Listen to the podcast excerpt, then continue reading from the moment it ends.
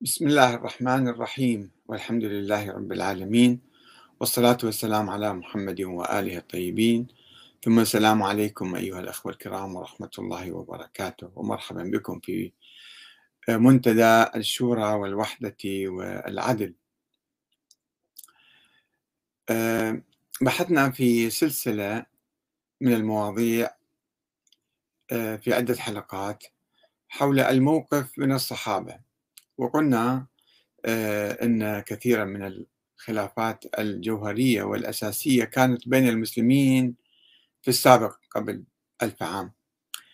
ولكن آه، هذه الخلافات الجذرية زالت ولم تبقى إلا مخلفاتها وبعض آثارها يعني نعم.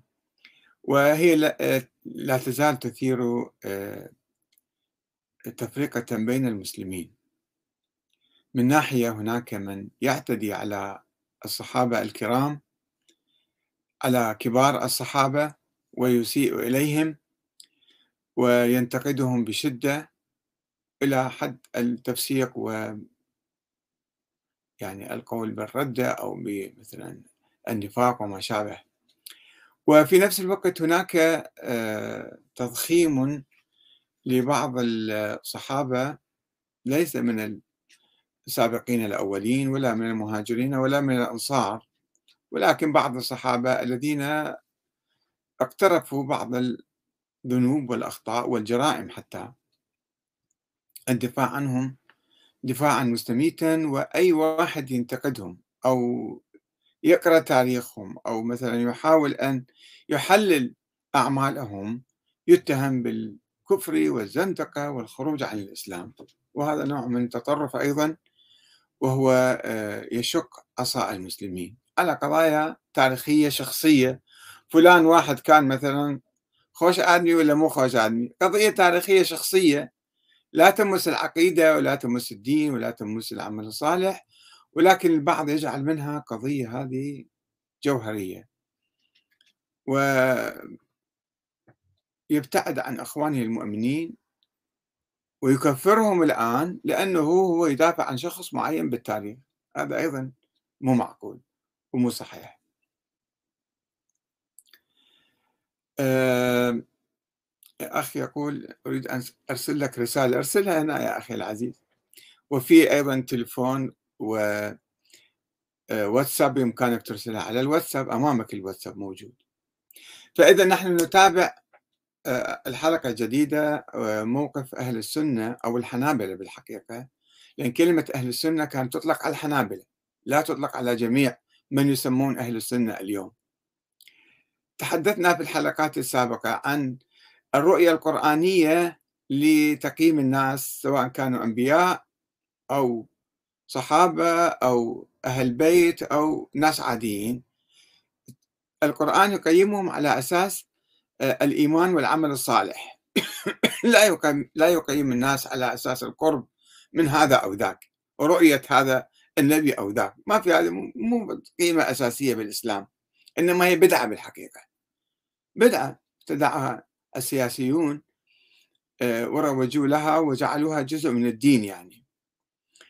وأيضا آه، ما ترتب على ذلك أن هؤلاء الصحابة آه، كلهم عدول فكل ما قالوا هو صحيح. كل ما رووا روايات عن النبي قال رسول الله يعني صار مية بمية قال رسول الله. مو أنه هذول يكذبون أو كانوا وعاء سلاطين أو يؤلفون روايات لا هذا ما يصير.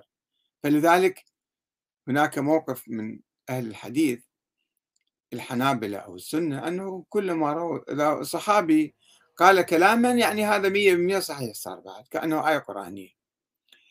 نحاول نبحث هذا الموضوع ونفككه أنه هذا موقف قرآني أو قائم على السنة والعقل أم لا؟ اجتهاد اجتهاد سياسي وقد يكون بدعي أيضا في نفس الوقت. فما يجوز إحنا نتمسك فيه إلى يوم القيامة.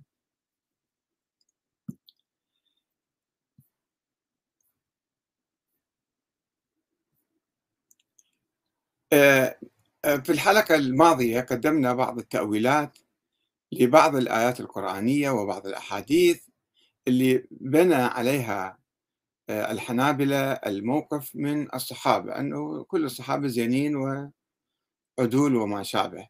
نتيجة لتلك التأويلات التعسفية في الحقيقة لبعض آيات القرآن وبعض الأحاديث اشتهر عندما يسمى بأهل السنة أي الحنابلة. أن جميع الصحابة عدول جميعهم عدول. أي واحد شاف النبي صار عادل اوتوماتيكيا يعني بعد ما يحتاج نقاش. قال ابن الصلاح وهذا الشيء غير معقول يعني واحد شاف النبي حضر إيمانه قد كان آه، عقيدته بالإسلام إيش قد كانت مثلا فقط شاف النبي وسمع أو كذا. اوتوماتيكيا بالسحر ساحر صار هذا يعني آه، عادل وراح يدخل الجنة. بغض النظر عن العمل الصالح أو الجرائم التي يقترفها قال ابن الصلاح للصحابة بأسرهم خصيصة وهي أنه لا يسأل عن عدالة أحد منهم خلص بل ذلك أمر مفروغ منه لكونهم على الإطلاق معدلين بنصوص الكتاب والسنة وإجماع وإجماع من يعتد به في الإجماع من الأمة. هو ما يدعي الإجماع المطلق يقول إجماع من يعتد به من إجماع الفقهاء إجماع الحنابلة إجماع الحديث إجماع السنة كيف؟ المهم أما القرآن والسنة فهذا مو صحيح لأن استعرضنا القرآن لا يعدل الصحابة آه، بصورة مطلقة وحتى الأنبياء الله يربط نجاحهم وذهابهم إلى الجنة بالعمل الصالح مو أنه فقط صار نبي يعني هذا صار 100% راح يذهب يذهب للجنة حتى لو اقترف الجرائم مثلا لا سمح الله مثلا. ولكن شوفوا هاي النظرية اللي استخلصوها أنه خلاص ذولا صاروا معدلين. وقال ابن كثير الصحابة كلهم عدول عند أهل السنة والجماعة. هسه من أهل السنة والجماعة؟ هو يعرف من نفسه يعني. لما أثنى الله عليهم في كتابه العزيز وبما لما أثنى الله عليهم في كتابه العزيز وبما نطقت به السنة النبوية في المدح لهم في جميع أخلاقهم وأفعالهم هذول عدول طيب القرآن الكريم في نقاش يدل أو لا يدل والأحاديث النبوية صحيحة أو مو صحيحة أو مؤلفة بعدين هذا في نقاش ولكن يغضون الطرف عن هذا النقاش. و آه نعم. وقال ابن بطة أنه آه يشهد لجميع المهاجرين والأنصار بالجنة والرضوان. آه يقول عن المهاجرين والأنصار مو كل من رأى النبي ثم ترحم على جميع أصحاب رسول الله صغيرهم وكبيرهم وأولهم وآخرهم وذكر محاسنهم ونشر فضائلهم والاقتداء بهديهم والاقتفاء لآثارهم. حتى لو سووا انقلاب عسكري حتى لو اغتصبوا السلطة حتى لو ورثوا الحكم حتى لو قتلوا الأبرياء صبرا فإحنا نمشي عليهم على آثارهم يعني. وين الدين وين صار؟ الدين وين صار؟ إذا صار هو صحابة وعمل الصحابة هو دين. فالدين وين راح يروح؟ وإن الحق في كل ما قالوه والصواب فيما فعلوه. بعد ما في نقاش يعني. كل ما اسمه يعني معصومين صاروا. أنه الحق في كل ما قالوه والصواب فيما فعلوه. هذا في كتاب الإبانة على أصول السنة والديانة صفحة 263 وينقل طبعا آه، هذا الحميدي عدة نصوص آه، وقال أيضا البغوي في تفسيره آه، قال جميع أصحاب رسول الله في الجنة محسنهم ومسيئهم ماكو شيء بعد اسمه عمل صالح. سووا خطأ قتلوا ذبحوا كذبوا وش ما سووا هم رايحين للجنة بعد هذا ما في نقاش. كلام غير معقول أبدا. ويقول الحميدي بعد ما يجيب نصوص عديدة يعلق عليه يقول هذه هي هو طبعا حنبلي من التيار السلفي. يقول هذه عقيدة أهل السنة والجماعة أن الصحابة رضوان الله عليهم كلهم عدول فلا يسأل عن عدالة أحد منهم. يا هذا الحديث مو معقول معقول يعني ربما الحديث كاذب هذا دي يكذب هذا الصحابي مثلا. لا ما يصير. الصحابي ما يكذب. فلا يسأل عن عدالة أحد منهم بعد تعديل الله عز وجل وتعديل رسوله. ويكفي في هذه المنزلة منزلة الصحبة المنزلة العالية الشريفة التي لا يبلغها من بعدهم حتى لو عمل ما عمل في ذلك. فالطاعن في عدالة الصحابة أو بعضهم طاعن في دين الإسلام. شنو الارتباط بين واحد ينتقد في الصحابي ينتقد معاوية يقول له أنت مثلا أخطأت في عمل كذا في الخروج على الإمام علي مثلا أو في التوريث.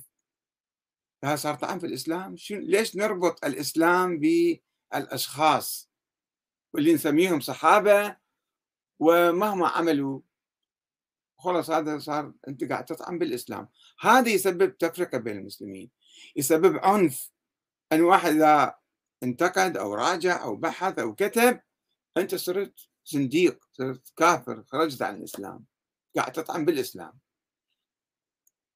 وبناء على ذلك اتخذوا موقف آخر وهو السكوت عما شجر بين الصحابة ووجوب المحبة والثناء والإستغفار لهم. خلاص. وبناء على تلك الآيات والأحاديث يتخذ أهل السنة موقفا إيجابيا من عموم الصحابة بغض النظر عن كل ما جرى بينهم من أمور. يقول الشيخ عبد الله السعد كثر كلام أهل العلم بالأمر بالسكوت عما حصل بين الصحابة رضي الله عنهم. بل نقل الإجماع على ذلك نقل الإجماع هو ما متأكد من عنده. قال عبد الرحمن بن أبي حاتم سألت أبي وأبا زرعة عن مذهب أهل السنة وما أدرك عليه العلماء في جميع الأمصار حجازا وعراقا ومصر وشام ويمن فكان من مذهبهم الترحم على جميع أصحاب محمد صلى الله عليه وآله والكف عما شجر بينهم. طب هذا موقف ناس معينين في جيل معين لا يعني أنه هذا الموقف مبني على القرآن الكريم وآيات صريحة ولا أنه اجتهاد من عندهم. قلت ودليل هذا قوله تعالى والذين جاءوا من بعدهم يقولون ربنا اغفر لنا ولإخواننا الذين سبقونا بالإيمان ولا تجعل في قلوبنا غلا للذين آمنوا إنك رؤوف رحيم. كل واحد يعني صحابي هاي الآية تشمل كل صحابي أو السابقين الأولين من المهاجرين والأنصار. ويحتجون بموقف عمر بن عبد العزيز. رحمه الله. إذا سئل وكان عمر إذا سئل عن صفين والجمل قال أمر أخرج الله يدي منه لا أدخل لساني فيه. لا أدخل لساني فيه أنا ما خصني فيهم. طب هذا أيضا اجتهاد من عنده وموقف من عنده لأنه هو إجا ستين سنة كان معاوية ومن بعده من الأمويين يلعنون الإمام علي بن أبي طالب على المنابر. فإجا منع هذا اللعن وهو كان محسوب على الأمويين فقال لك عمي خلي نسكت عن الموضوع. وكتب أحمد بن حنبل لمسدد بن مسرهد فقال له مما قال والكف عن مساوئ أصحاب رسول الله هي مساوئ بس يقول إن إحنا لازم نسكت عنها. والكف عن مساوئ أصحاب رسول الله تحدثوا بفضائلهم وأمسكوا عما شجر بينهم ولا تشاور أحدا من أهل البدع في دينك ولا ترافقه في سفر. مقاطعة. طيب ليش ما تكون أنت من أهل البدع؟ بهذا الموقف هذا موقف بدعي. فهل تقبل أحد مثلا يقاطعك أو بعد يعني ما يجالسك ولا يناكحك ولا أي شيء؟ هذا موقف اجتهادي. ليش هالعنف اللي ترتب عليه؟ وقال ابن قدام المقدسي في لمعة الاعتقاد ومن السنة الكف عن ذكر مساوئهم. عندهم مساوئ. بس إحنا لازم نسكت عنهم وما شجر بينهم. واعتقاد فضلهم ومعرفة سابقتهم. ونأول كلامهم نأول كل الجرائم اللي سووها والمساوئ نأولها نقول يعني نيتهم صالحة إن شاء الله. وقال ابن تيمية في العقيدة الواسطية ويمسكون عما شجر بين الصحابة ويقولون إن هذه الآثار المروية في مساوئهم منها ما هو كذب ومنها ما قد زيد فيه ونقص وغير عن وجهه الصريح والصحيح والصحيح فيه معذورون. يقول هسه أكو أخبار يعني كذب وصحيحة وكذا والصحيح فيه معذورون نعذرهم. إما مجتهدون مصيبون وإما مجتهدون مخطئون. انتهى الموضوع. فكل مساويهم صفرناها وقال الأشعري في الإبانة اللي هذا مشكوك في نسبته إليه فأما ما جرى بين علي والزبير وعائشة رضي الله عنهم فإنما كان على تأويل واجتهاد وعلي الإمام وكلهم من أهل الاجتهاد وقد شهد لهم النبي بالجنة والشهادة فدل على أنهم كلهم كانوا على حق في اجتهادهم. وكذلك ما جرى بين علي ومعاوية رضي الله عنهم كان على تأويل واجتهاد مو كان طمع بالسياسة ولا انقلاب على الخلافة ولا شيء هذا تأويلات بسيطة يعني. وكل الصحابة أئمة مأمونون غير متهمين في الدين. لا دينهم على مية, مية صحيح. وقال القاضي عياض في شرحه لصحيح مسلم ومعاوية من عدول الصحابة وأفاضلهم وما وقع من حروب بينه وبين علي وما جرى بين الصحابة من الدماء فعلى التأويل والإجتهاد. وكل وكل يعتقد أن ما فعله صواب وسداد. طبعا كل الحروب بالعالم ماكو واحد يقول أنا على خطأ وأنا مشتبه لا يقول أنا الحق معي معايا. لماذا فقط؟ الصحابة يعني. وقال الإمام النووي فضيلة الصحبة ولو للحظة لا لا يوازيها عمل ولا تنال درجتها بشيء. والفضائل لا تؤخذ بقياس ذلك فضل الله يؤتيه من يشاء. بس إحنا ما نريد نحكم عليهم. هم بالجنة ولا بالنار ولا درجة فضلهم مش قد؟ الكلام أنه سلوك معين مبدأ معين كلام معين قد يكون معارض للقرآن الكريم معارض للعقل. نعتبر هذا جزء من الدين وناخذه من عندهم ونمشي على طريقهم أو لا. نتوقف ونقول كلام في شك في ريب يعني. فبعد ما آه، قعدوا آه، هذا الموقف وأسسوا له هسه اجوا يكفرون من يسب الصحابة. ومن هنا فإن أهل السنة اتخذوا موقفا سلبيا عنيفا ضد كل من يسب أحدا من الصحابة سواء كان من الشيعة أو من غيرهم واعتبروه رافضيا. وربما كانوا يعنون بالسب حتى مجرد النكد. هذا أخطأ مثلا. أنت قاعد تسب أنت قاعد آه، تهين الصحابة قاعد تخرج من الدين. فقد أخرج ابن عساكر عن الفضل بن زياد قال سمعت أبا عبد الله يعني أحمد بن حنبل وسئل عن رجل انتقص معاوية قال ليش معاوية سوى الحرب مثلا؟ وعمرو بن العاص أيقال له رافضي شو نسميه هذا الرجال اللي هو مو شيعي يعني بس انتقص معاوية. قال إنه لم يجترئ عليهما إلا وله خبيثة سوء. هذا إنسان خبيث. ما يبغض أحدا من أصحاب رسول الله إلا وله داخلة سوء شلون عرفت يا الشيخ أحمد بن حنبل؟ كيف عرفت ذلك؟ أنت قاعد تحاكم الناس على نواياهم وقاعد تتهمهم بلا دليل. وعندك موقف سياسي معين من جماعة معينين فقاعد تحكم على الناس الآخرين ذولا دينهم باطل وخبثاء ومغرضين. وقال عبد الله المبارك معاوية عندنا محنة. يعني مادة امتحان يعني.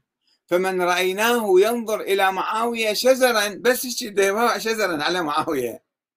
اتهمناه على القوم على كل يعني أصحاب محمد. هذا يسب كل أصحاب محمد. بس نظر نظر ما قال شيء بس نظر شزرا إلى معاوية. إحنا بسرعة راح نتهمه أنه هذا يسيء لكل الصحابة. وقال رجل لأحمد لي خال ذكر أنه ينتقص معاوية وربما أكلت معه. فقال أبو عبد الله مبادرا لا تأكل معه. زي أنت تسوي مقاطعة بالمجتمع الإسلامي واحد عنده رأي قال فت كلام. ليش تسوي قطيعة بين الأرحام وبين المسلمين؟ شوية لازم عندك تسامح شوية عندك وسع صدرك. أنت هل توسع صدرك على الصحابة وعلى المنافقين من الصحابة وكلهم تدخلهم مغفور لهم ونواياهم طيبة وراح يروحون للجنة. وواحد مسلم مثلا شوية انتقد فرد صحابي انتقد معاوية افترض مثلا. ماكو داعي حتى هذا مو أحمد بن حنبل الآن جماعته حتى الآن نفس الشيء يعني يصيرون يكرهون الناس ويعادوهم ويقاطعوهم. وكتب أحمد إلى عبدوس بن مالك عن أصول السنة فقال من أصول السنة اللي هو رتبها وهي بعضها بدع وليست من السنة حقيقة يسموه سنة.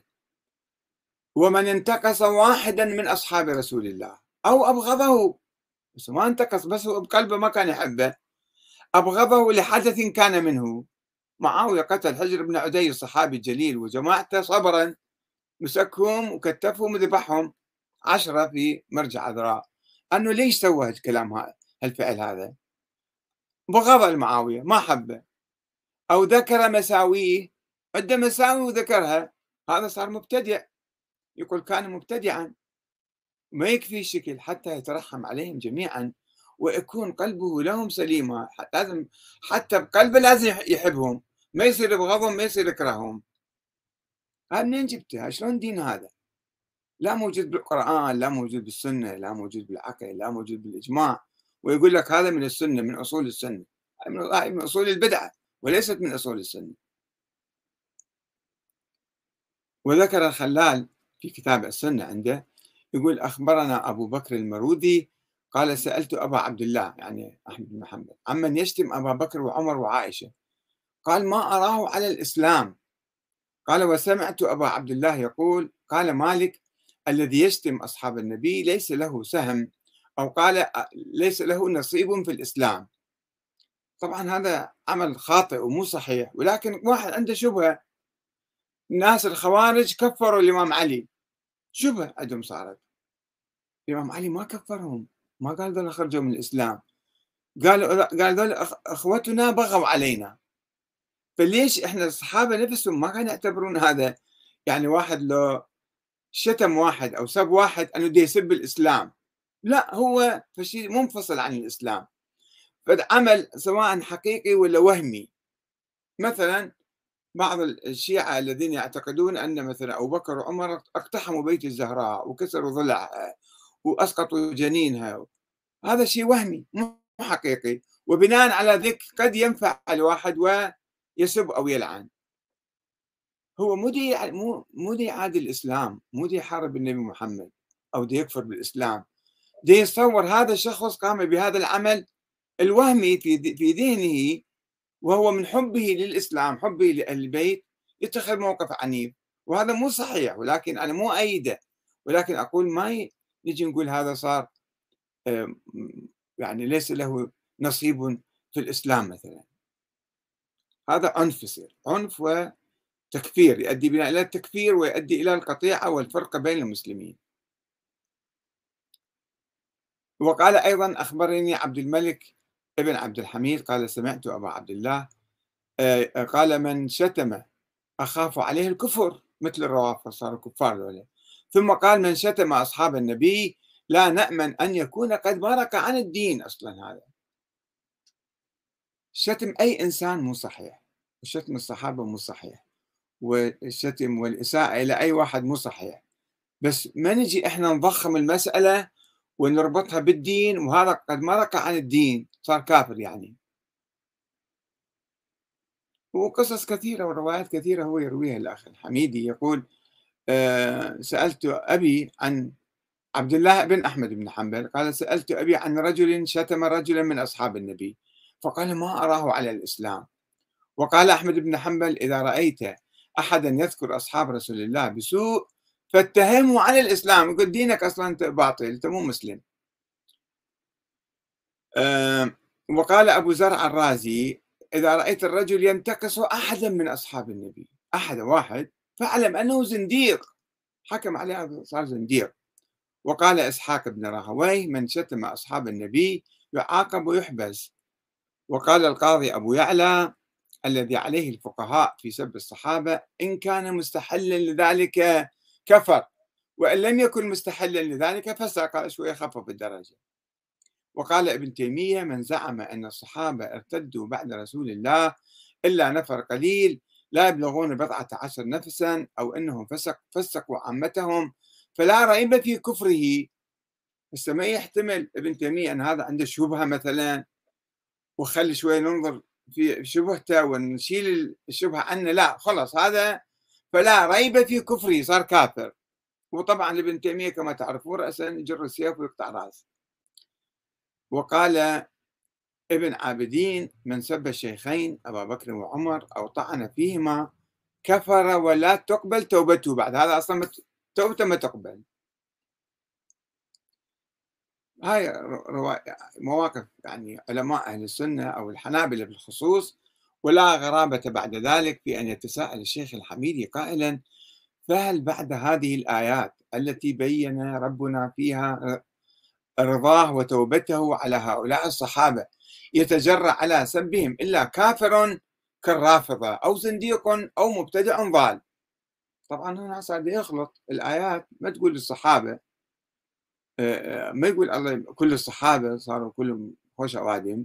هو لا إذا أنت انتقدت واحد من عندهم فأنت صرت كافر وزنديق ومبتدع ضال. آه، ولا يكتفي الحميدي بالهجوم على من ينتقد معاوية وإنما يشن هجوما لاذعا على من يطعن في إسلام أبيه أو يشك فيه.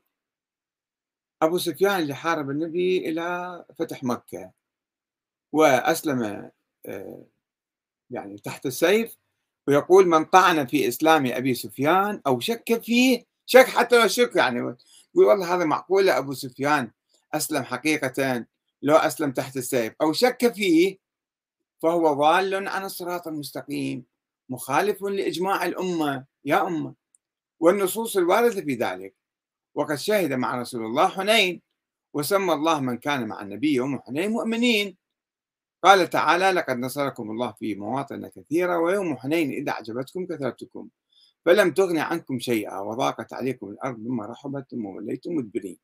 يعني شوفوا آه، الآيات العامة المطلقة يعمموها والاستثناءات الموجودة بالقرآن أيضا يهملوها ويغضون الطرف عنها حتى يعدلوا جميع الصحابة جميع من رأى النبي. ولكن في نفس الوقت خلينا نشوف هذا موقفهم مطلق. يعني ضد كل واحد يتكلم عن الصحابة أو لا بس اللي يتكلم على معاوية. أما لو واحد يتكلم على الإمام علي أو يتكلم على أبو ذر أو يتكلم على عمار أو يتكلم على لا هذا حلال جائز. هذا يسبوه يلعنوه مو مو مشكلة يعني. الانتقائية في التكفير. ومن الواضح أن النظرية السنية حول الصحابة. جعلت منهم مادة دينية رغم أنهم بشر مو جزء من الدين هم. في حين أنهم لم يكونوا يشكلون جزءا من العقيدة الإسلامية. ولكن تبلور تلك النظرية في وقت متأخر خاصة في القرن الثالث الهجري جعل موضوع الصحابة أهم فاصل بين المسلمين. اللي ينتقد الصحابة يصير زنديق واللي لازم يحب الصحابة حتى في قلبه حتى المنافقين من عندهم حتى المجرمين. ورغم أن نظرية تعظيم الصحابة إلى تلك الدرجة التي ترفعهم إلى درجة العصمة وحتمية غفران الله لذنوبهم وإدخالهم الجنة كلهم وعدم دخولهم النار هذه كانت نظرية حادثة اجتهادية في القرن الثالث الهجري. إلا أنها شوف المصادر اللي تذكرها كلها في القرن هذا بينما إحنا شفنا الصحابة نفسهم ما كانوا يعرفون هاي النظرية التابعين ما كانوا يعرفوها. ولكن بعدين ورا 200 300 سنة نشأت هذه لظروف سياسية وصارت كأنه هذا حقيقة دينية مطلقة. إلا أنها لم تكن تستند إلى نص صريح من القرآن الكريم وإن كانت تؤول بعض الآيات ولكنها كانت تغفل آيات أخرى مقيدة للأولى تمدح الصحابة أو مخصصة لها أو حتى مناقضة لها لبعض المفاهيم يعني. وكذلك لم تكن تستند إلى نصوص نبوية قطعية ومتواترة. ما عدا بعض أخبار الآحاد. الضعيفة والمشكوك فيها ولكن إحنا نسويها عقيدة. الأخبار الآحاد الضعيفة والمشكوك فيها نجعل منها عقيدة وفاصل بين المسلمين ونفرق بين المسلمين. ولم يكن يوجد حولها إجماع خاصة في الجيل الأول. ومع ذلك فإنها شكلت مادة للحكم على كثير من المسلمين بالكفر والضلال وغطت على كثير من القواسم المشتركة الرئيسية بينهم. ما يعترفون. هؤلاء مسلمون موحدون يصلون يصومون يحجون يجاهدون في سبيل الله. كل هذا مو مهم. ما دام أنت انتقدت فلان ابن فلان فأنت صرت زنديق كافر. وبما أن التاريخ كان يشكل شاهدا مزعجا دائما للنظرية السنية حول الصحابة فإن السنة كانوا ذول الشيوخ السنة يعني فإن هؤلاء كانوا يحاولون التخلص من التاريخ بأية وسيلة أو إخراجه بعيدا عن قاعة المحكمة. أصلا التاريخ خلينا نعزل التاريخ نسكره. حيث كان يتم التصريح باستمرار بضرورة الكف عن النظر والتفكير في أحداث الفتنة وإغلاق ملف الصحابة بخيره وشره. طبعا واحد يظل يجتر أحداث الماضي أيضا هذا الشيء خطأ. يعني إحنا نظل نعيش على ماذا فعل فلان أو فلان هذا مو صحيح. نطوي هاي الصفحة. بس مو نكفر من يناقش أو يبحث أو يقرأ أو يدرس الموضوع. أو العمل من أجل تأويل ما قام البعض به من أخطاء. ويحاول بعض أئمة السنة قراءة التاريخ بشكل انتقائي وإعادة كتابته من جديد كما فعل الإمام أحمد بن حنبل الذي كان يضع إصبعيه في أذنيه في قاعة درس التاريخ حتى لا يسمع ما لا يعجبه. بس واحد يتحدث في حديث معين ما يشوف هذا الحديث ماله صحيح ولا مو صحيح. لا رأسا يخلي أصابعه في أذاناته حتى ما يسمع. ثم يقوم بكتابة ما يحلو له بعد ذلك. يقول أبو بكر الخلال في كتاب السنة إن أحمد بن حنبل كان يقول ما يعجبني أن يروي الرجل حديثا فيه على أصحاب رسول الله شيء. أصلا ما ما يعجبني هذا الحديث ولا أريد أسمعه. قال وإني لأضرب على غير حديث مما فيه على أصحاب رسول الله شيء. أصلا الحديث كلها أضربه ما أشوفه.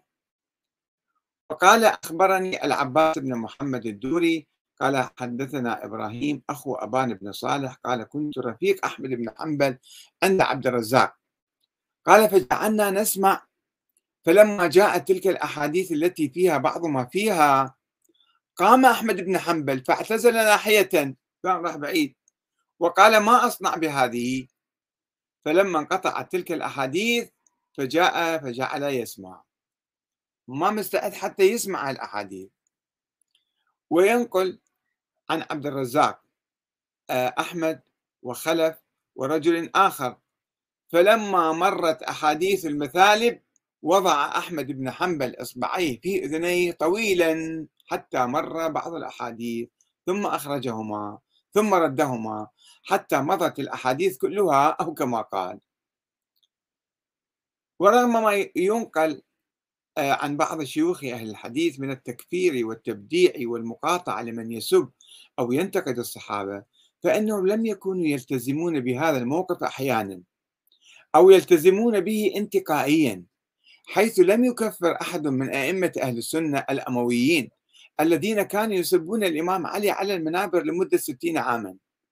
وكذلك لم يكفر أحد منهم الخلفاء العباسيين الأوائل الرافضة الذين كانوا ينتقدون أبا بكر وعمر وعثمان. أوائل الخلفاء العباسيين. ما يجيبون اسمهم يخافون من عندهم يعني. وقد أدى ذلك إلى نشوء حالة من اختلاط القيم. كما في حالة الترضي على الصحابي حجر بن عدي وقاتله ظلما معاوية. رحم الله. رضي الله عن حجر بن عدي سيدنا حجر هذا قبر سيدنا حجر بن عدي رضي الله عنه الذي قتله معاوية سيدنا معاوية. رضي الله عنه لأنه رفض سب سيدنا علي بن أبي طالب رضي الله عنه كله رضي الله عنه. القاتل والمقتول كلهم رضي الله عنه. حسب ما تقول هذه العبارة التي توجد على قبره إلى اليوم.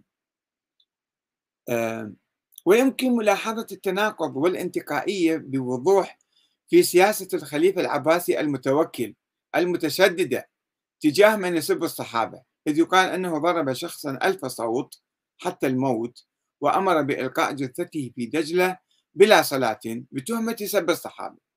ولكنه شخصيا لم يكن يتورع عن سب الإمام علي والاستهزاء به والسخرية به في مجالسه أمام الناس. حتى اجى ابنه استنكر ذلك واحتج قال هذا ابن عمنا. قال لك الإمام علي ليش تشكل تسخر من عنده وتستهزئ به وتشرب خمر وتسهر عليه. وبعدين قتل أباه. ومع ذلك كان الإمام أحمد بن حنبل يعتبره ناصرا للسنة هذا المتوكل. ناصر للسنة ويسب الإمام علي. شلون يصير هذا يعني؟ وكذلك في الموقف المتردد من يزيد بن معاوية. ذلك صحابة يزيد مو صحابي مع ذلك لزقوا به بالصحابة. الذي قتل الحسين وأهل بيته في كربلاء وأغار على حرم الرسول في المدينة المنورة وقتل الآلاف من سكانها. بما فيهم العشرات أو المئات من الصحابة من المهاجرين والأنصار وأبنائهم الأخيار في واقعة الحرة الشهيرة والترضي على يزيد بن معاوية بحديث مختلق حديث أخبار أحد مختلق يشهد له أو لمن غزا بالمغفرة أي واحد يغزو فلان غزوة هذا الله يغفر له ذنبه. كل الجرائم سواها يزيد يمحوها بحديث واحد. ولا يجد الذهبي مثلا مبررا لإدانة يزيد بن معاوية على جرائمه الكثيرة المنكرة. فيقول مثلا ويزيد ممن لا نسبه ولا نحبه. مسكين يعني هذا. ما نحبه بس ما نسبه ما ويحاول أن يخفف من جرائمه بمقارنته بملوك بملوك آخرين من بني أمية وبين العم... بين العباس أشر منه يعني هل تمحو جرائم الآخرين جرائم يزيد؟ ويقول إنما عظم الخطب بالنسبة ليزيد لكونه ولي بعد وفاة النبي بتسع وأربعين سنة والعهد قريب والصحابة موجودون كابن عمر الذي الذي كان أولى منه بالأمر ومن أبيه وجده. بس يعني هم ما تبرر لك عمل يزيد هذا. مثل ما الآن الحكام شوفوا الآن الحكام الموجودين عندنا مهما اقترفوا من جرائم وقتل وحروب ومذابح شوفوا وعاظ السلاطين دائما يبررون أعمالهم. وكان موقف الذهبي هذا امتدادا لموقف الفقيه الحنبلي عبد المغيث الحربي الذي صنف كتابا في منع لعن يزيد. ما يصير واحد يلعن يزيد ممنوع. ألف كتاب على موضوع. ولكنه بالطبع لم يكن يمثل موقف عامة السنة أو الحنابلة حتى الذين وجد فيهم من يجاهر بلعن يزيد.